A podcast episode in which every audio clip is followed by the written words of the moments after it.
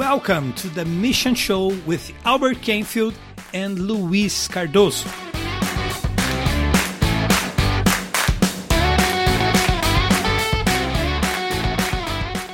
So, Doctor Darrell, it's an honor to have you with us for this podcast. I had the privilege of being at the training that you led about cross-cultural ministries with the Mission Society in Brazil back in two thousand ten and two thousand eleven. And I can tell you, seriously, that your training saved my life, my ministry, my marriage, because the first time I went alone, second time I took my wife with me. And okay. Your teaching influenced my wife and I profoundly, more than any other scholar that I read or anything else. So thank you, because was was a huge blessing to us and to many people. I God took me to many countries to teach about cross-cultural ministries as well, and you were there in every one of them with me. So, mm-hmm. Darrell, I know that you continue to teach and train people in the mission that God has for them, and I know that today you lead global development with this. So, how does global development do this at the moment? Okay. Well, um, global development is, is not a very big organization. It has one person, and that's me. In twenty sixteen, I entered what I would call semi-retirement. And I realized for the first time in thirty-eight years that I had no institutional support. Uh, previously, it had been the Mission Society. Before that, it had been twenty-some years at Asbury Seminary.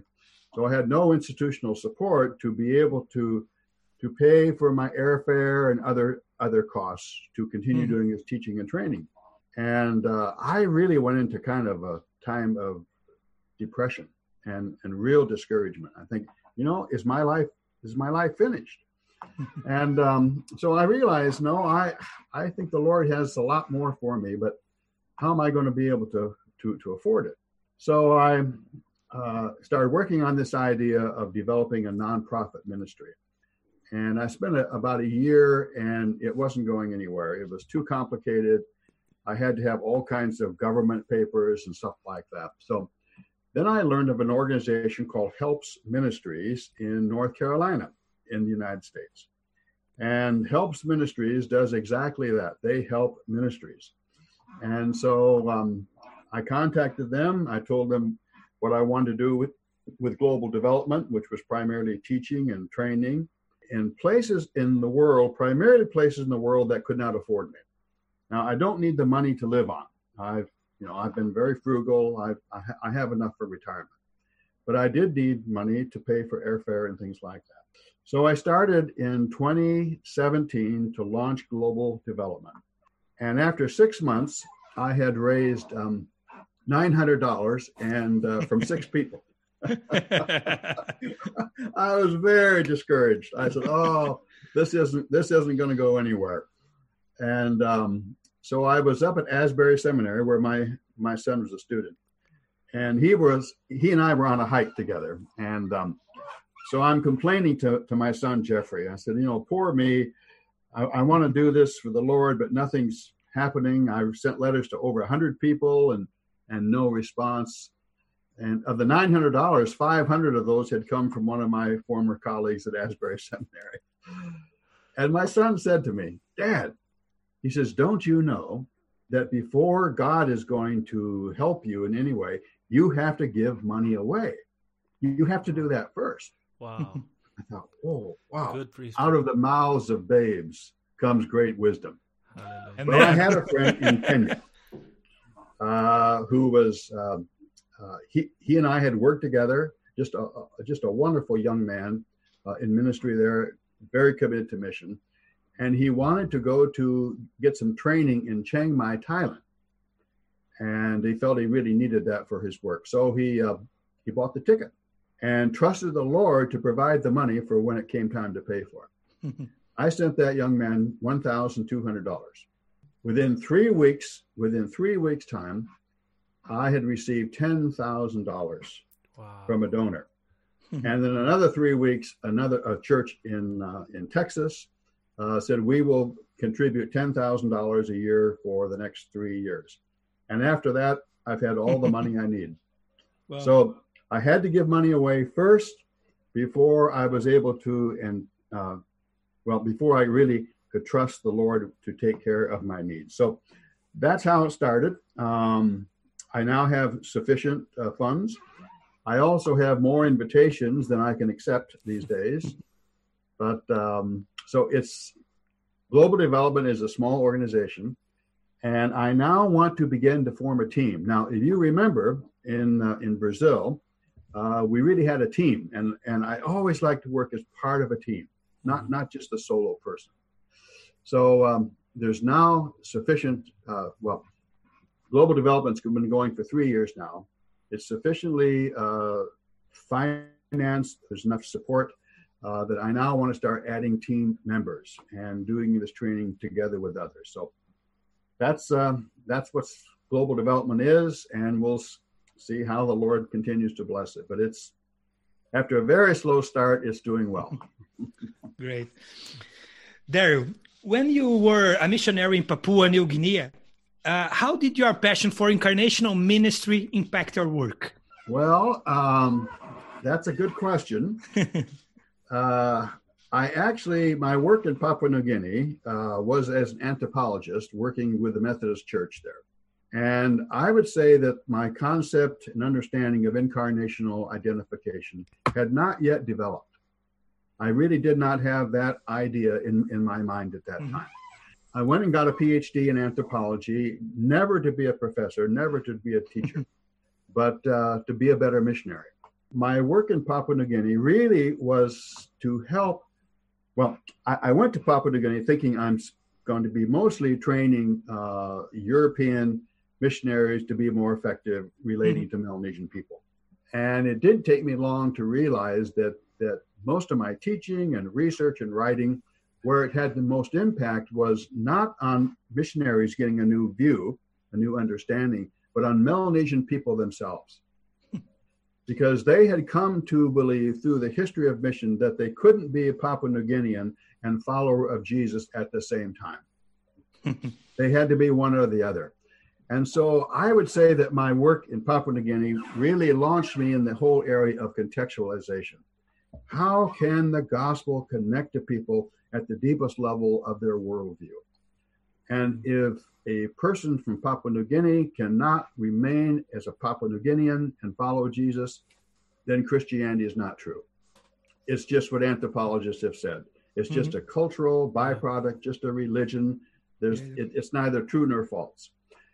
And um, so that really uh, anchored me deeply in my strong commitment to uh, to uh, uh, contextualization mm-hmm. and helping the gospel to become understandable and to be able to be a follower of Jesus and remain in your own culture. Uh, a phrase I've picked up in recent years is, one does not have to deny their birth identity in order to affirm their second birth identity mm. as a follower of Jesus. Amen. Isn't that a nice way of thinking that? It yeah, is yeah. incredible. We don't have to deny our birth identity. You do not have to deny your birth identity as Brazilians in order to become followers of Jesus and in order to affirm your second birth identity.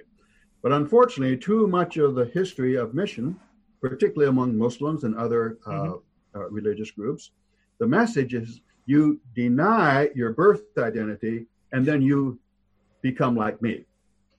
So we want you not to affirm your second year birth, birth identity, but gain a new identity as a Brazilian or as a, an American, you know, the, the identity of the missionary. And and I think my work in Papua New Guinea is what really started to get me thinking about that. Now, later, when I was a professor at Asbury Seminary, is when I would start to see the connection between incarnation and mission. But that wasn't a part of my early days. How, how long? How long you you were there in, in Papua New Guinea?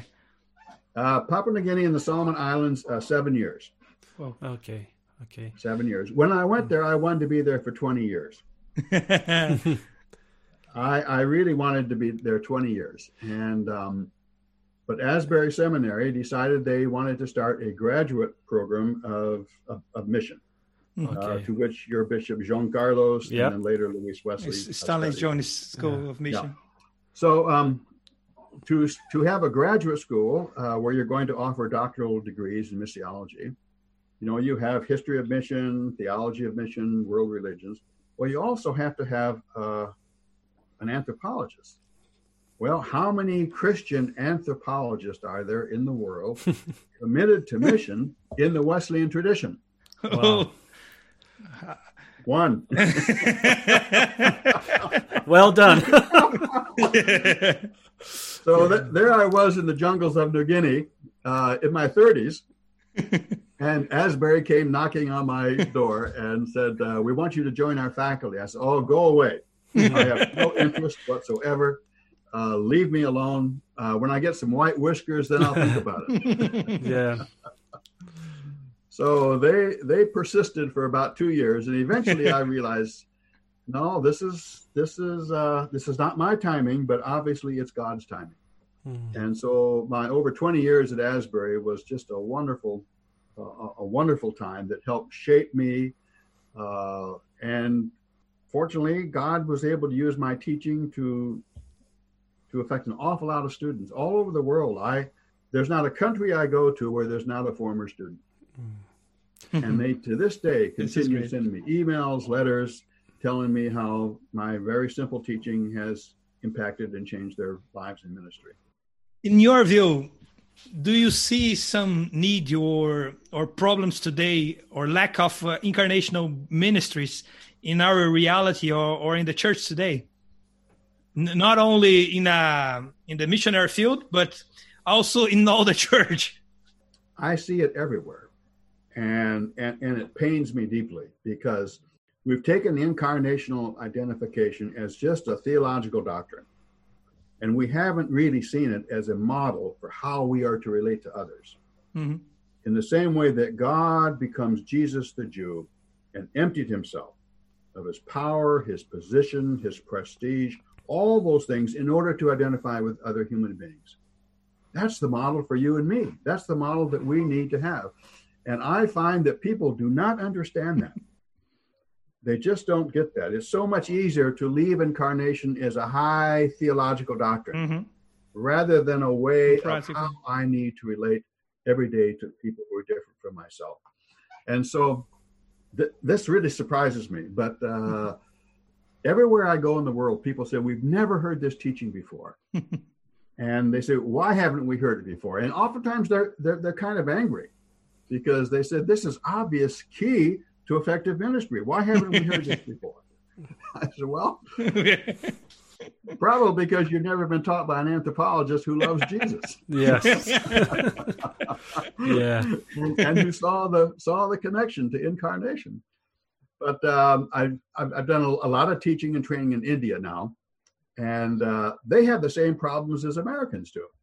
The The missionaries in India tend to be primarily from the south, particularly in the area of Kerala, and they go north to Delhi and mm-hmm. beyond, particularly to the more Muslim areas.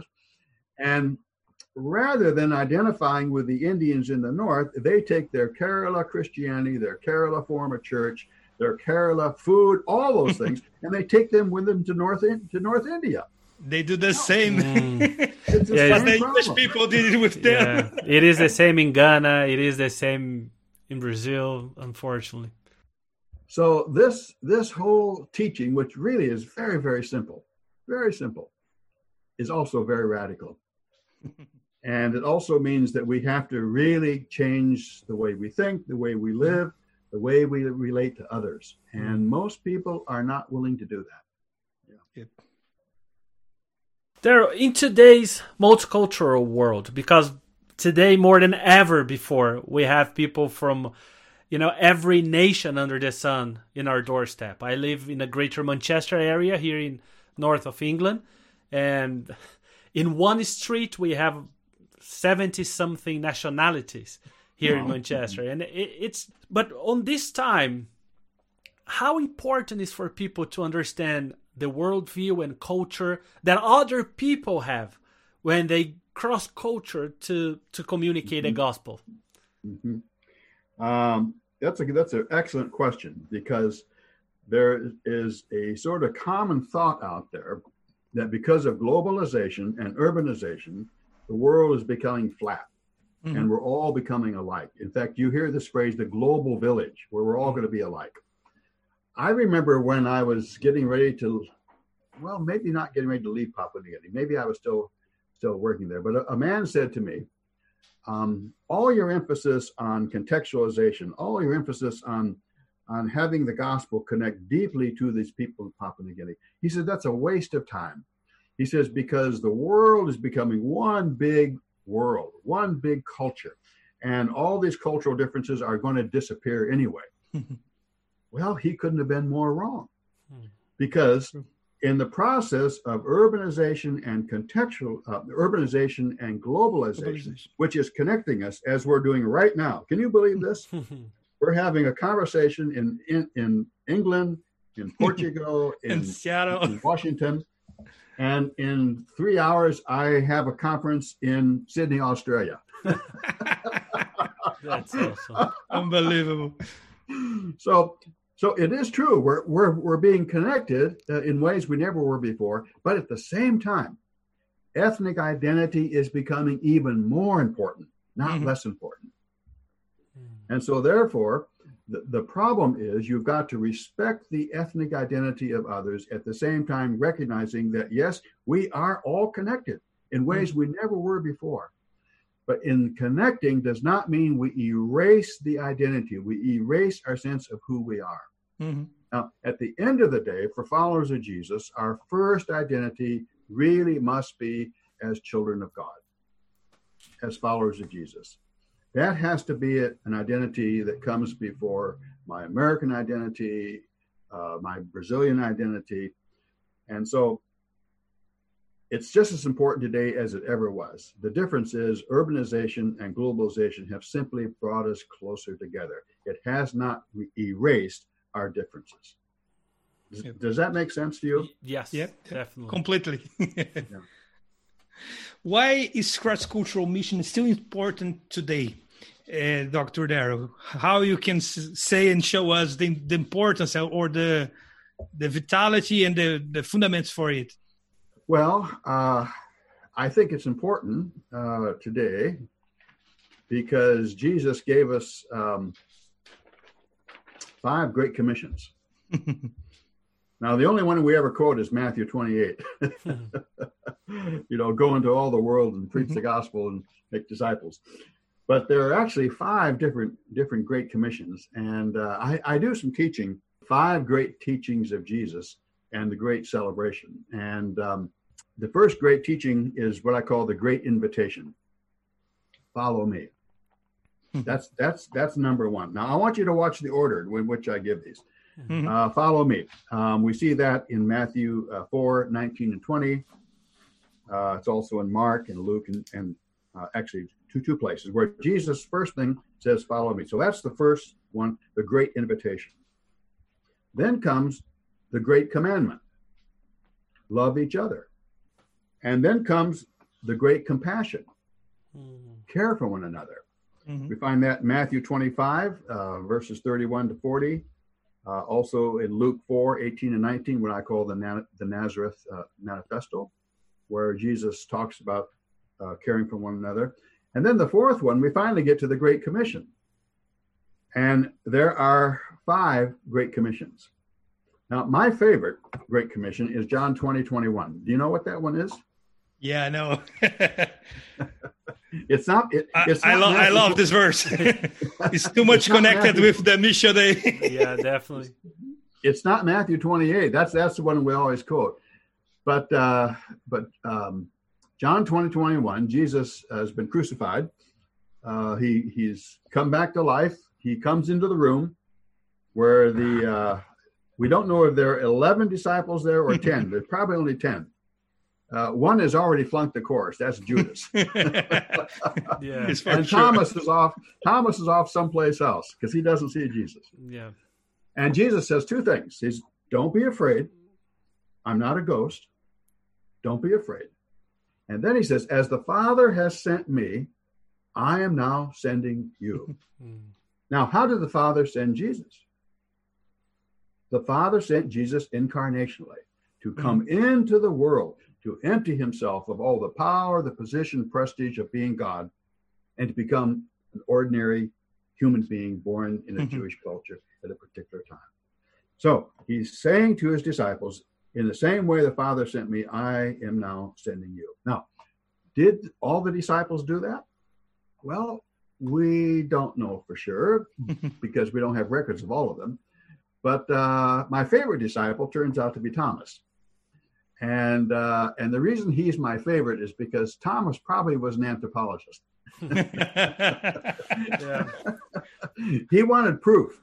He, he wanted evidence that Jesus was alive.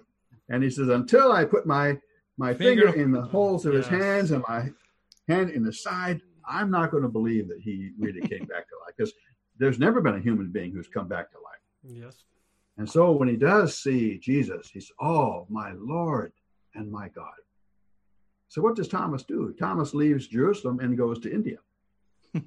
And in the south, there in India, is the start of today we would recognize as the Mar Thoma Church.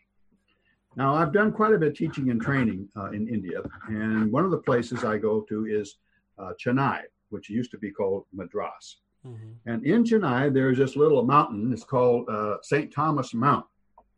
And uh, that's where I've held these conferences. And on that very little mountain, in seventy-two A D, Thomas, doubting Thomas, was martyred Whoa. For the sake of the gospel. And so John twenty twenty-one is, is just my favorite Great Commission. And um, so the reason that we need to be involved, continue to be involved in cross-cultural mission is because uh, all the world is not yet followers of Jesus. Now, when I think about this, we have more followers of Jesus, more, more people who call themselves followers of Jesus. Sometimes we use the word Christian, but there's so there's more Christians mm-hmm. on the face of the earth today than ever in human history, almost two billion. There's also more people who've never heard of Jesus on the face of the earth today. So one way I like to think about the about the um, about the world is to divide it into three different categories. One third of the world, roughly one third of the world, um, who identify themselves as followers of Jesus, uh, as as as Christians, um, say thank you, Jesus. There's another third of the world who ha- knows about Christianity. Mm-hmm. Uh, knows about Jesus, uh, but for whatever reasons, oftentimes lack of contextualization, uh, they know about Christianity, but their answer is, no, thank you, Jesus. They're not interested. And then there's another third that says, who's Jesus? Yeah.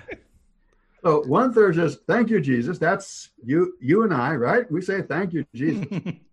There's another third that says, no, thank you, Jesus. And, of course, much of Europe is in that category today. No, thank you, Jesus. Much of America is. Then there's another third that says, who's Jesus? Who's Jesus? So, in answer to your question, is, is cross-cultural mission still needed today? Absolutely is needed. Probably more than ever before in terms of just pure, pure numbers. But it also has to be done correctly in the incarnational way. And recognizing that the Spirit of God is already at work long before we ever get there. And uh, that's what I think is oftentimes missing uh, in mission today. So, yes, mission is needed, but it's also time to start doing it entirely differently mm-hmm. than what we did it in most of the nineteenth and twentieth century. Mm. Amen. Yeah. Thank Doctor Darrell, you told us about global development, and I'm I'm a huge fan of any good initiative that will teach people to to do mission in the way that God did, that Jesus did. So how can global development help churches or missionaries or people that want to know more about mission or people that want to be prepared for cross-cultural mission? Well, as I said, global development is just yeah, it's just one person. I'm the president. I'm the C E O.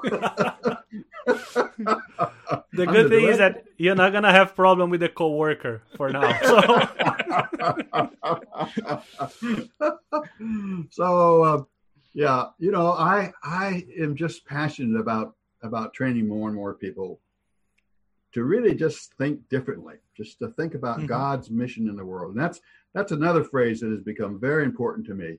It's not our mission. It's not my mission. It's not your mission. It is God's mission. Mm-hmm. Yep. And God invites ordinary people like you and like, like me, we're ordinary people, to join God in God's mission. But oftentimes we, the way we're joining God in God's mission is, is not incarnationally. It, it's ethnocentric. We confuse our culture with, with, with our faith.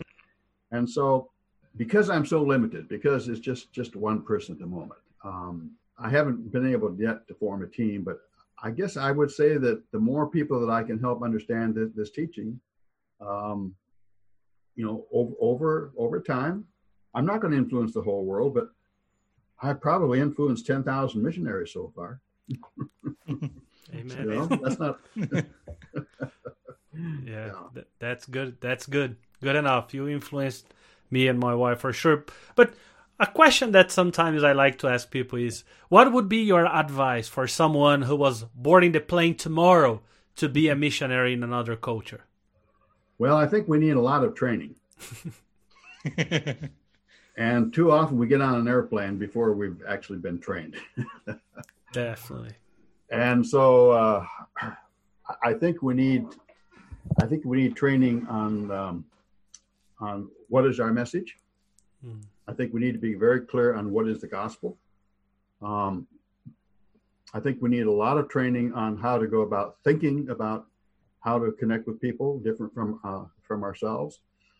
So I, I think a lot of training, which I would include uh, cross-cultural understanding, uh, theology of mission, uh, strong biblical understanding, th- these things. Um, but I think the most important thing before you get on that airplane is having the right attitude. And you go in the attitude of, not I'm going to save these people, not I'm going to help these people. I'm going to learn from these people. I'm going to see what God is already doing among these people. And if we go with that attitude, then if we go with curiosity, wanting to understand their language, understand their culture, and we spend the next several years really getting to know them, and then helping them connect with the Bible, and helping them discover what is God saying to you through that Bible, uh, then that's when we can really start to have, um, I think, more more effective ministry. But oftentimes we, we go with an agenda already laid out. We want them to become Methodist. Mm. I don't care about becoming Methodist. I, but yes, see, sometimes, true. Well, our church sent us to make Methodist. No, um, there are a lot of different ways to follow Jesus. And Meth- I mean, I'm grateful to the, for the Methodist tradition for sure. It has absolutely shaped who I am. And John Wesley's concept of prevenient grace, which is uh, uh, very, very powerful. He, of course, Wesley applied that to individuals, but I apply that to whole cultures. Wow. That God is, God's prevenient grace already is doing... already at work. And leading people from prevenient grace to saving grace to sanctifying grace. Hmm. So to, before you get on that airplane, um, prepare your heart, prepare your mind, and have some cross-cultural experience with other people before you get on that airplane. Mm-hmm. I've had a lot of people say, well, I'll become a missionary when I get overseas. No, if, if if you're not making disciples at home, then you're not going to make disciples someplace else. True. So a phrase we used to use at the Mission Society, we would say, why should we send you to another culture to not do there what you're not doing here? Wow. I like that. I, I will quote I later. Yeah, definitely. I'll use that. Really good. That's one. What we do. We send people to other cultures to not do there what they're not doing at home. And um, so we have to practice those the, the, those things. Um, yeah, I, I guess I think sometimes we feel we have to all have a lot of head knowledge, a lot of you know, a lot of education. Um, I have a phrase I use because I travel around the world and people talk about coming and studying with me sometimes. And I say, get the highest degree possible and then get over it. Yeah. I, another phrase I will use. It. Because it gets in your way, you know. I, I, I don't like to be called Doctor Whiteman. I, you know, I, I prefer Uncle Darrell.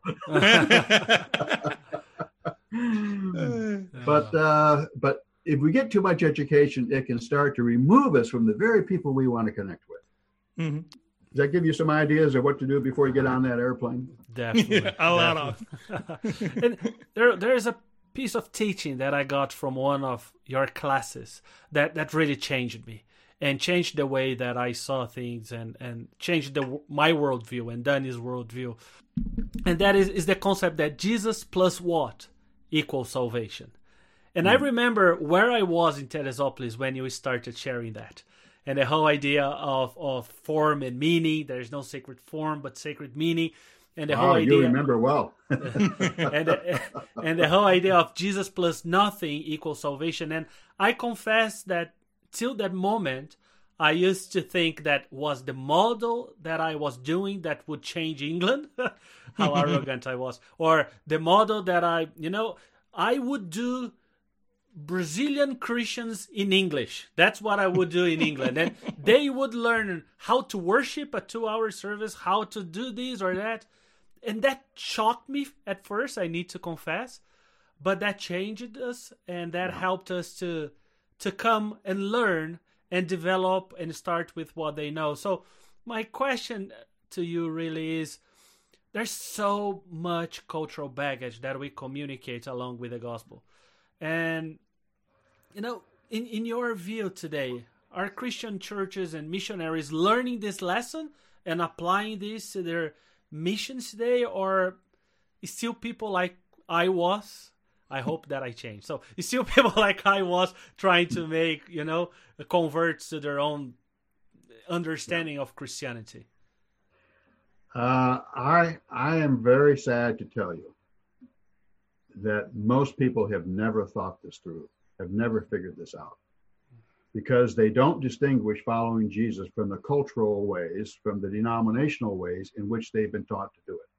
So mm-hmm. when you were thinking like that, I mean, you had no other option, because no one ever had put in your mind, there's a difference between following Jesus and all this other stuff we add to it, mm-hmm. because we bring them together, you see, but we...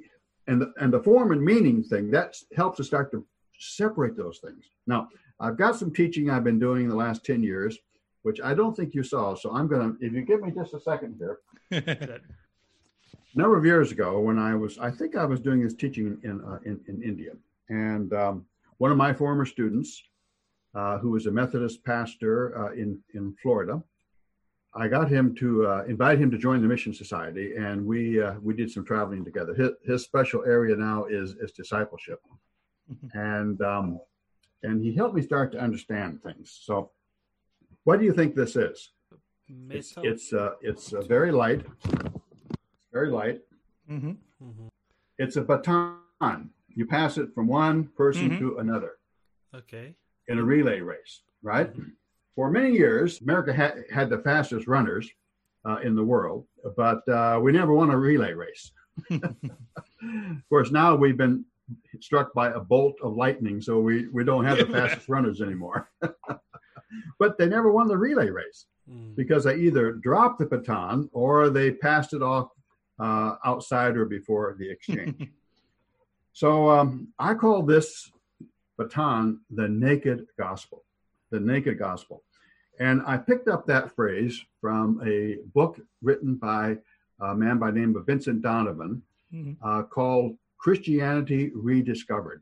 And it comes from his work among the Maasai, uh, who are pa- uh, pastoralists. They, they move uh, through the land with their cattle uh, in Kenya, uh, Kenya and uh, Tanzania.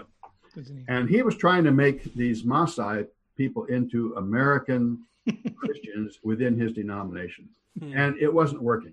And he finally realized something's wrong here. And I really, he came up. I said, I've got to present the naked gospel and let the Maasai clothe it with their culture, great, so they can become Maasai followers of Jesus, herding cattle, and not American Christians. So that's the idea of naked gospel. So here's the naked gospel. Well, where did we get this gospel from? Where did it come from? It came all wrapped in a Jewish culture. and, and the earliest debate in, in, in the New Testament was, can you follow Jesus, if you're a Gentile, without becoming culturally a Jew? And Judaizers, oh, no, absolutely not. No, you've got to you've got to follow all the Jewish cultural patterns if you're going to follow Jesus, including circumcision. Now, wow. It's one thing for an eight-day-old baby to be circumcised. It's quite a different thing for a twenty-eight-year-old man. Definitely. And so the Jerusalem Council in Acts fifteen said, no, you can follow Jesus without having to become culturally a Jew. So the good news about that is that, yes, we're still followers of Jesus. We have been influenced by, by the Jewish tradition. But here is the true mega gospel. Well, how has that gospel gone around the world? Well, the American. Too often wrapped in the American flag.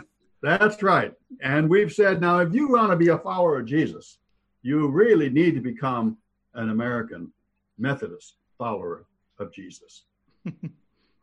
No, no, that's not that's not correct. You need to be a follower of Jesus in your own culture. So what I was trying to do is help you people in Brazil to realize that you don't have to become an American to follow Jesus. Hey! You can become a Brazilian. So now, but until you start to understand this difference between the gospel as the naked gospel and the cultural wrapping in which it comes. When you go to India, what will you take? India flag. You'll take this. That's yes, right. Yes. But no, you need to get rid of that. Learn to remove it. Yeah. And present a naked gospel. The gospel don't need to add all those other things. And then let the Indians do what? There we go. Mm-hmm. Hallelujah. Now, this little teaching is so simple. But people never forget it, hmm. never forget it, because it really represents and, and, and captures the kinds of things that I've been, that I've been teaching for over forty years. What is the gospel? What's our cultural tradition? Now, here's another strange thing. Is the gospel only for Christians? Whoa! Now I'm getting dangerous. Is the gospel possible for Muslims? Can for Muslims everyone. become followers of Jesus? Or do they have to become culturally Christians? Mm-hmm.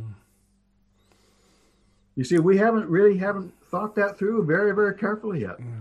Now, I'm not advocating syncretism, a little bit of Muhammad, a little bit of Jesus, mix it all together. No, no, no. We have to get back to this thing called the negative gospel. So, Luis, the fact that this really... Now, I didn't have this illustration then, I don't think. No, but, no. Uh, but the fact that you really picked that up, uh, and, and that will change our lives. Now, what's interesting, you see, I didn't throw this away, did I? No. Nope. No. You just put it inside.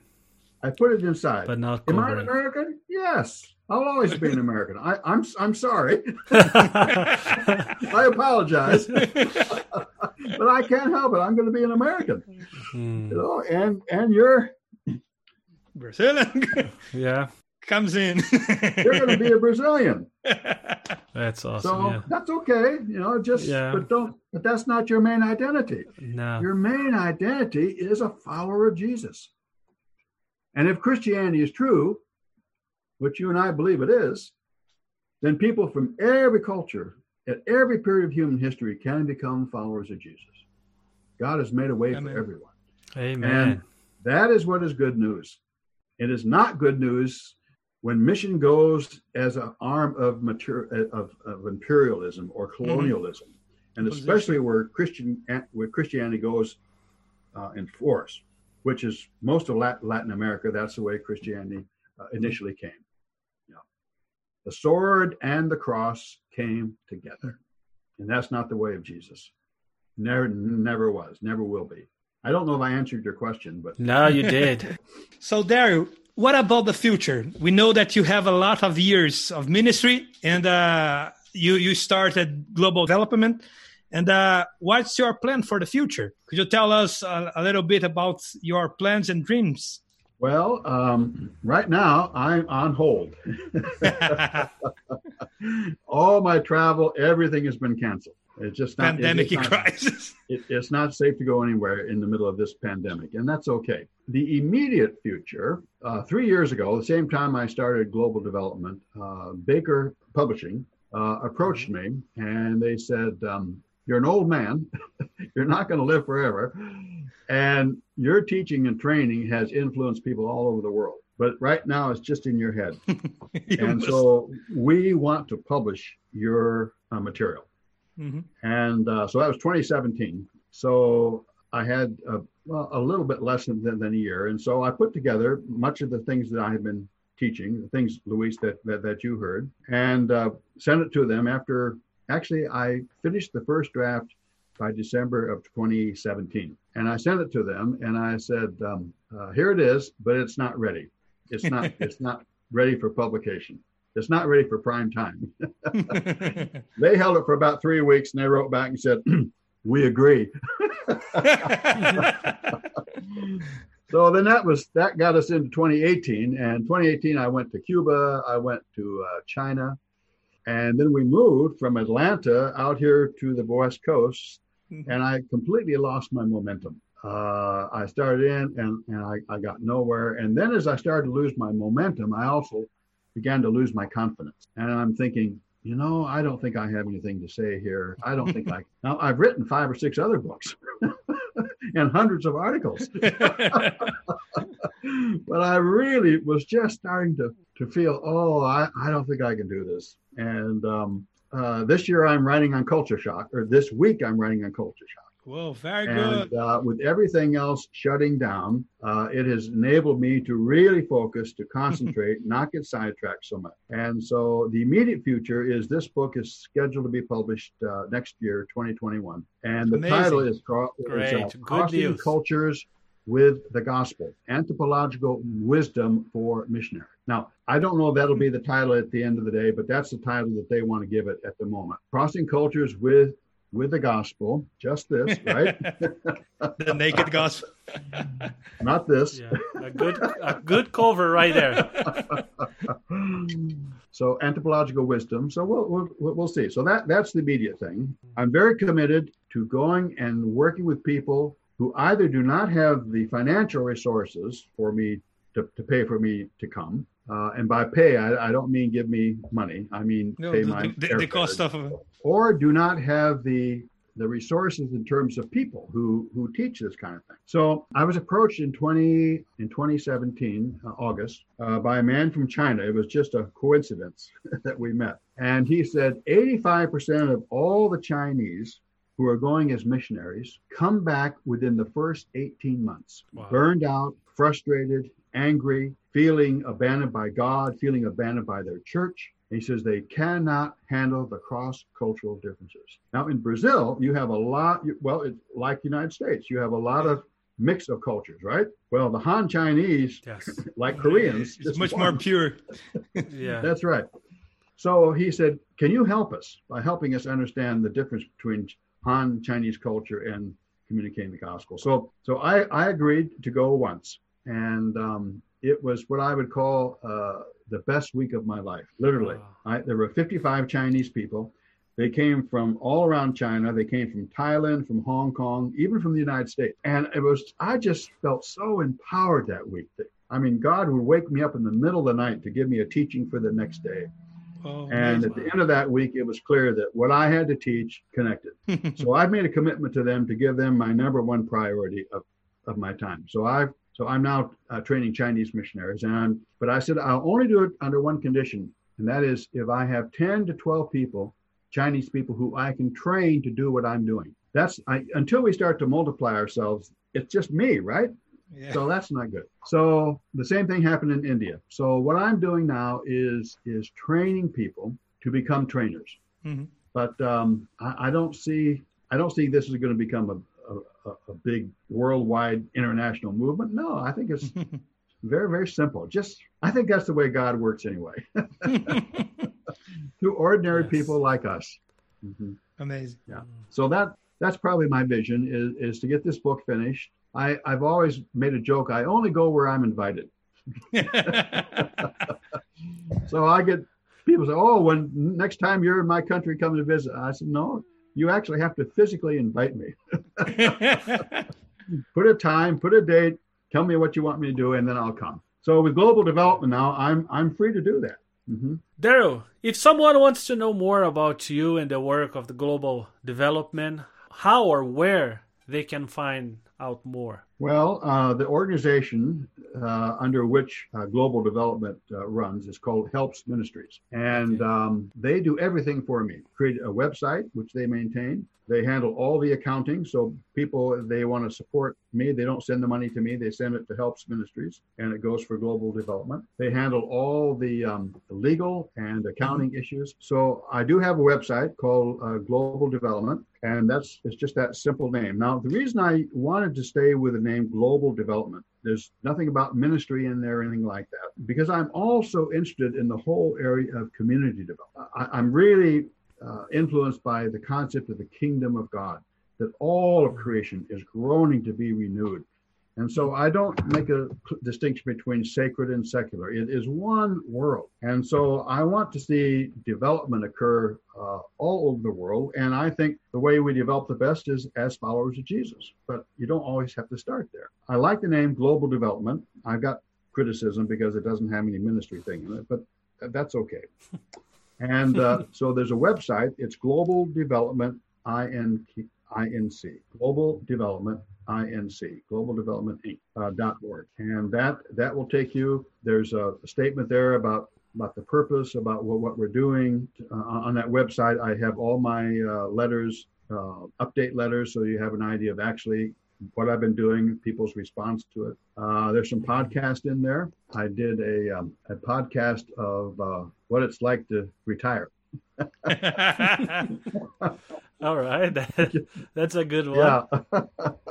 Yeah. so, uh, yeah, there's a number of different things there. So, so in, in some ways, it's very much in its infancy. I like keeping it small. That's so good. Any final thoughts, Darrell? Any anything you'd like to, to leave or to say to us or anyone that is hearing this podcast? Well, uh, yeah, one one more thing I think is, um, uh, in fact, the, you, one of your questions was um, sometimes there's a question that I that I. didn't ask, but but uh, what, what's a question you would like for me to ask? But um, um, yeah, I, I think for me, um, evangelism and mission comes under a larger umbrella, the umbrella of the kingdom of God. And I think we have lost sight of what is the kingdom of God. And the kingdom of God is everywhere the king reigns.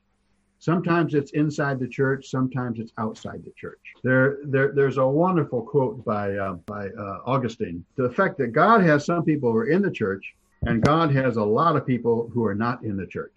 In other words, the kingdom of God is bigger than just our church. That's that's that's the whole point I'm I'm trying to get across here. And um, wow. so to me, uh, the kingdom of God is bigger than a denomination. Kingdom of God encompasses all of creation. So I'm very much committed to uh, to the renewal of the earth. I'm very strong on environmental issues. Um, I, I see all of this as, as a part of God's kingdom, uh, all part of God's creation, groaning to be renewed. And and I, I like that umbrella larger than just a more narrow focus on mission and evangelism. So I, I'm as committed to mission and evangelism as I've ever been, but in a larger mm-hmm. context. That all the world is needs to come under the reign of God, and God invites ordinary people like you and me to become a part of become a part of God's mission. Thank you very very much, Darrell. It wow, it was great to to talk to you. Great to have you uh, sharing with us life and ministry and this wider context that sometimes people just don't realize. And I, I loved, I, I was still so many phrases, I need to be honest. But, you know, I love that. The kingdom of God is everywhere where the king reigns. And sometimes people lose sight of that. And God is bigger than the church. God is bigger than anything that, that we may ever get involved to. And that is awesome. Okay, I just now remembered it. Okay. God has some people the church doesn't have. And the church has some people God doesn't have. It's true. Wow. Uh, yes, I love it. I love it. That is so true. In, in, in close, I met I met these people sometimes. yeah, the, yeah, we have a lot of them in our we have a lot of them in our churches. Yeah, God has some people the church doesn't have, and the church has some people God doesn't have. Wow, that is fantastic! Wow, that is fantastic. Wow. Well, thank it, you very, very much. This is The Mission Show. Thank you very much for being with us today. If your heart burns for mission and church planting, or if you have any suggestion, doubts, or question, contact us at our website w w w dot c n t mission dot com.